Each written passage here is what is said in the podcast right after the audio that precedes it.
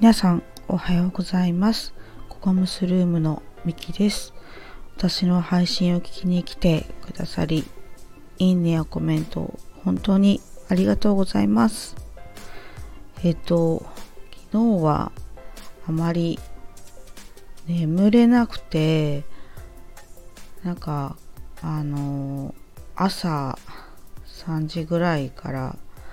なんか目が覚めてしまってで4時になんかもう寝れないと思ってベッドから出ました。であの今日話すことのあの下書きをして今収録えっ、ー、と始めたのがまあ5時ちょっと過ぎぐらいになっています。だからね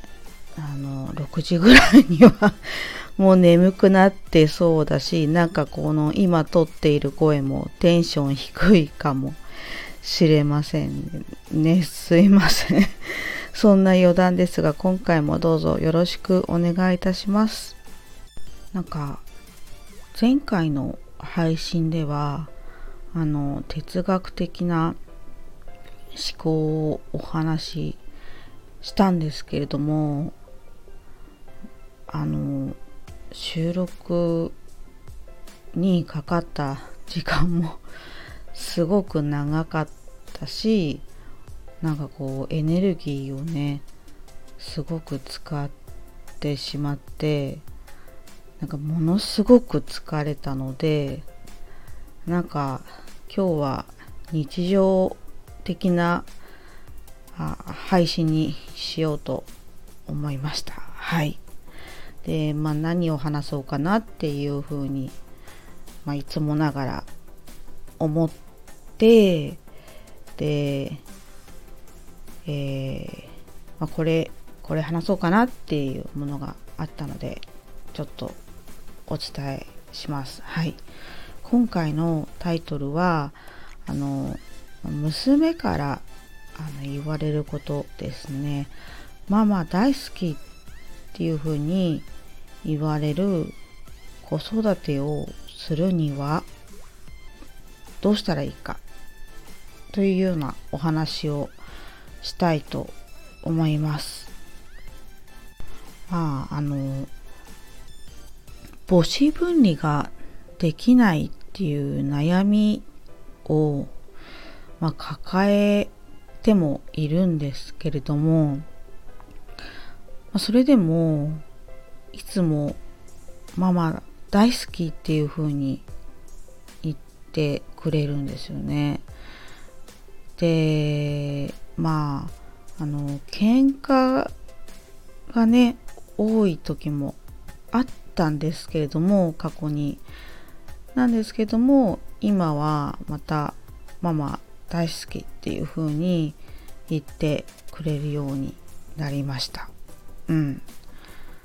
で、まあ、明確な理由はわからないんですけれども、まあ、結論を言うとでも理由をねなんかこういくつか考えてみました。はい。でまず背景がありましてあのまあ5歳くらいまでですかね小学校入学する前までは、まあ、私自身がですねあのなるべく叱らない子育てを、まあ、していたんですよね。はい。なので、まあ、娘はあのママは本当は優しいんだっていう記憶を、まあ、今もあの持っているんですよね。はい。そこが背景にあります。でですね、こう理由をね、次に話していくと、ちょっとね、まとめきれないんですけども、まあ、あのちょっと、えー、なんだろう、8個ぐらいあの書き出してみたのでちょっと話してみたいと思います。ちょっとえっ、ー、と、まあ、8個まとめてあげられないので1個ずつ話していくと,、えーとまあ、気をつけてやっていたことっていうことですかね。はい。で、まあ、1つ目があのまあ娘はですねあのよく質問をしてくることがあってあの一番好きな人は誰とか一番大事なものは何とかそういう質問をねあのよくしてくるんですよね。はい。で名前がみゆって言うんですけれども、まあ、そういう質問に対してはまあ全てみゆだよっていうふうに即答していました。はい。まあ、好きな人に限らずあの好きなものものっていう時でもあの全て見だよというふうに即答をしていたっていうことですねはいそれが一つ目にありますで二つ目はあのまあ喧嘩することもね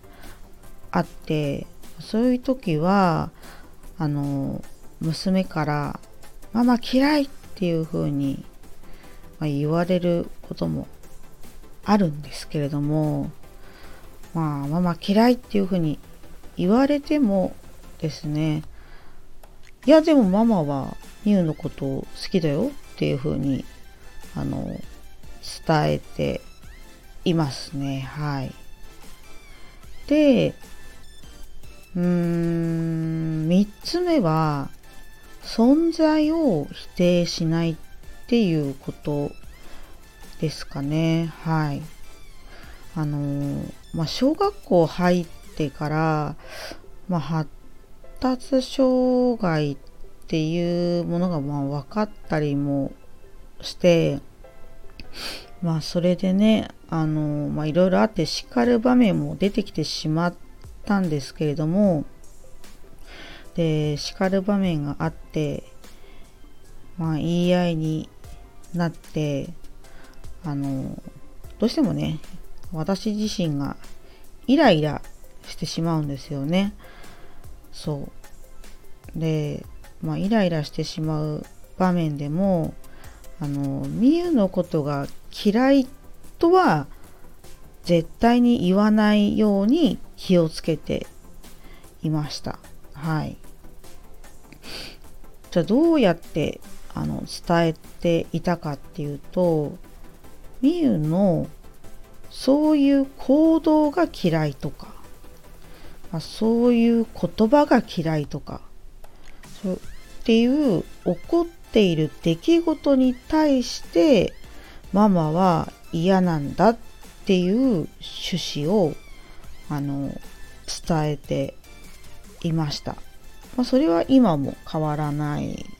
ですね。あ、でも1にも変わらないか。はい。で、4つ目が、うーん、傾聴するっていうことですかね。で、お互いの思いを理解し合うっていうことですね。えっとまあ叱る場面とかまあ喧嘩する場面とかあとは本人が悩んでいるような表情とか悲しい表情の時はですねあの娘の意見とか理由とか思いをあの、まあ、聞くんですよね。はい。でそれをなるべくあの思いを全て話してもらってあそうだったんだねそういう思いがあったんだねっていうふうにあのなるべく深くですかね、まあ、理解するっていうことですね。であの叱る場面とか喧嘩する場面とかは、まあ、その後に、まあ、私の思いとか考えを伝えてあの話し合うんですよね。はい、で結果的にあの本人が納得する形にするっていうことですね。で、まあ、悩みとか悲しみの時はまあじゃあどうしようかって言って、まあ、改善案を、まあ、一緒に考えるっていうことをしていますね。はい。あの悩みや悲しみを共有してどうすればいいかっていうのを一緒に考えてみるっていうところです。で5つ目はあの対等な関係を築くことですかね。はい。あの基本的にあの子供扱いはあのしていないですね。なんだろう難しいんですけど、まあ、一人の人間としてというか、まあ、そんな風にあの私は見ています。で、まあ、話す時も、まあ、大人と同じような言葉で話したりしますね。で、わからない言葉があったら、そこは噛み砕いて説明したりはするんですけれどもそんな感じであの、まあ、子供だからっていう思いは持たずにまあ常に対対等であるっていう気持ちでまあ接しているっていうことです。で6つ目がえっ、ー、と、尊敬するっていうことですかね。はい。で、これも、うーん、ちょっとね、伝えるのが難しいんですけども、あの、そう、まあ、娘をね、あの、尊敬して、尊敬しながら接している。やっぱり優れてる点もあるので、まあ、そういうところはあのすごいなと思って尊敬してあの、まあ、見守っているような感じですかね。であの、まあ、言葉かけとしては「えこんなこともできたの？すごいね」とか「いやさすがだね」っていう風にあの驚いた表情でねあの伝えたりしていますね。そうするとねあの本人もね嬉しそうにしてくれるのでなんかこうなんだろう娘自身も、まあ、次になんかこう進んでみようみたいなねなんかこう意欲がね出るんですよねはいなのであのまあ、やっぱり尊敬して、まあ、接しているっていうことですね。はい。で、7番目が、あのハグをするっていうことですかね。うん、これはですね、うん、娘がハグしてっていう風にね、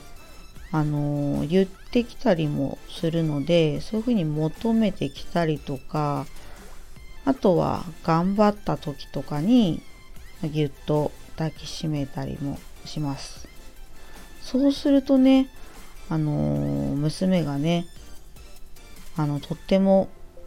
安心するようでうんそう。なのであのハグをするように心がけているっていうところですかね。あとは8番は、まあ、ちょっと余談に近いんですけれども、まあ、最近はちょっとね本人落ち着いてきちゃったのであまりやらないんですけども前はあの一緒にはしゃいだりとかもしていました。あの楽しいを共有するみたいな感覚ですね。まあ、他にもおそらく細々あるとは思うんですけれども、まあ、特に気をつけていた点はあの、まあ、この8個な感じがしています。でまあこれらをしてきたことによってなのかな。そう。いつもママ大好きっていう風に言ってくれたりとかあの絵を描いてくれたりとかした時もママ大好きっていう風に書いてくれたりとかあとはお手紙を書いてくれる時もあのママ大好きずっと一緒にいようねとか言ってあ書いてくれますね。うん。なんかねそれがまた感動してね。なんか本当に優しいなっていう風にね思いますね。はい。なんかまあたくさんあのお話ししてしまったんですけれどもまあ特に、まあ、大切だなっていうふうに思うのはあのまあ存在を否定しないっていうところかなって思いますね。あとはうんやっぱ尊敬をするっていうところも割と重要なんじゃないかなっていうふうに思っております。はい。また長尺になってしまいました。はい。えー、今回はこんな感じで終わろうと思います。えっ、ー、と、今回はですね、あの、ママ大好きっていう風に言われる子育てをするにはどうしたらいいのかっていうお話をしました。あの本当に最後まで聞いてくださりありがとうございました。今日は天気どうなんですかね？えっ、ー、と今は曇っていて私の地域はちょっと天気予報を見ていないのでちょっとどうなるかわからないんですけどもまあね天気が悪かったとしてもまあそこに負けずにあの皆様素敵な一日をお過ごしくださいまた配信を聞きに来ていただけるととっても嬉しく思いますではありがとうございました。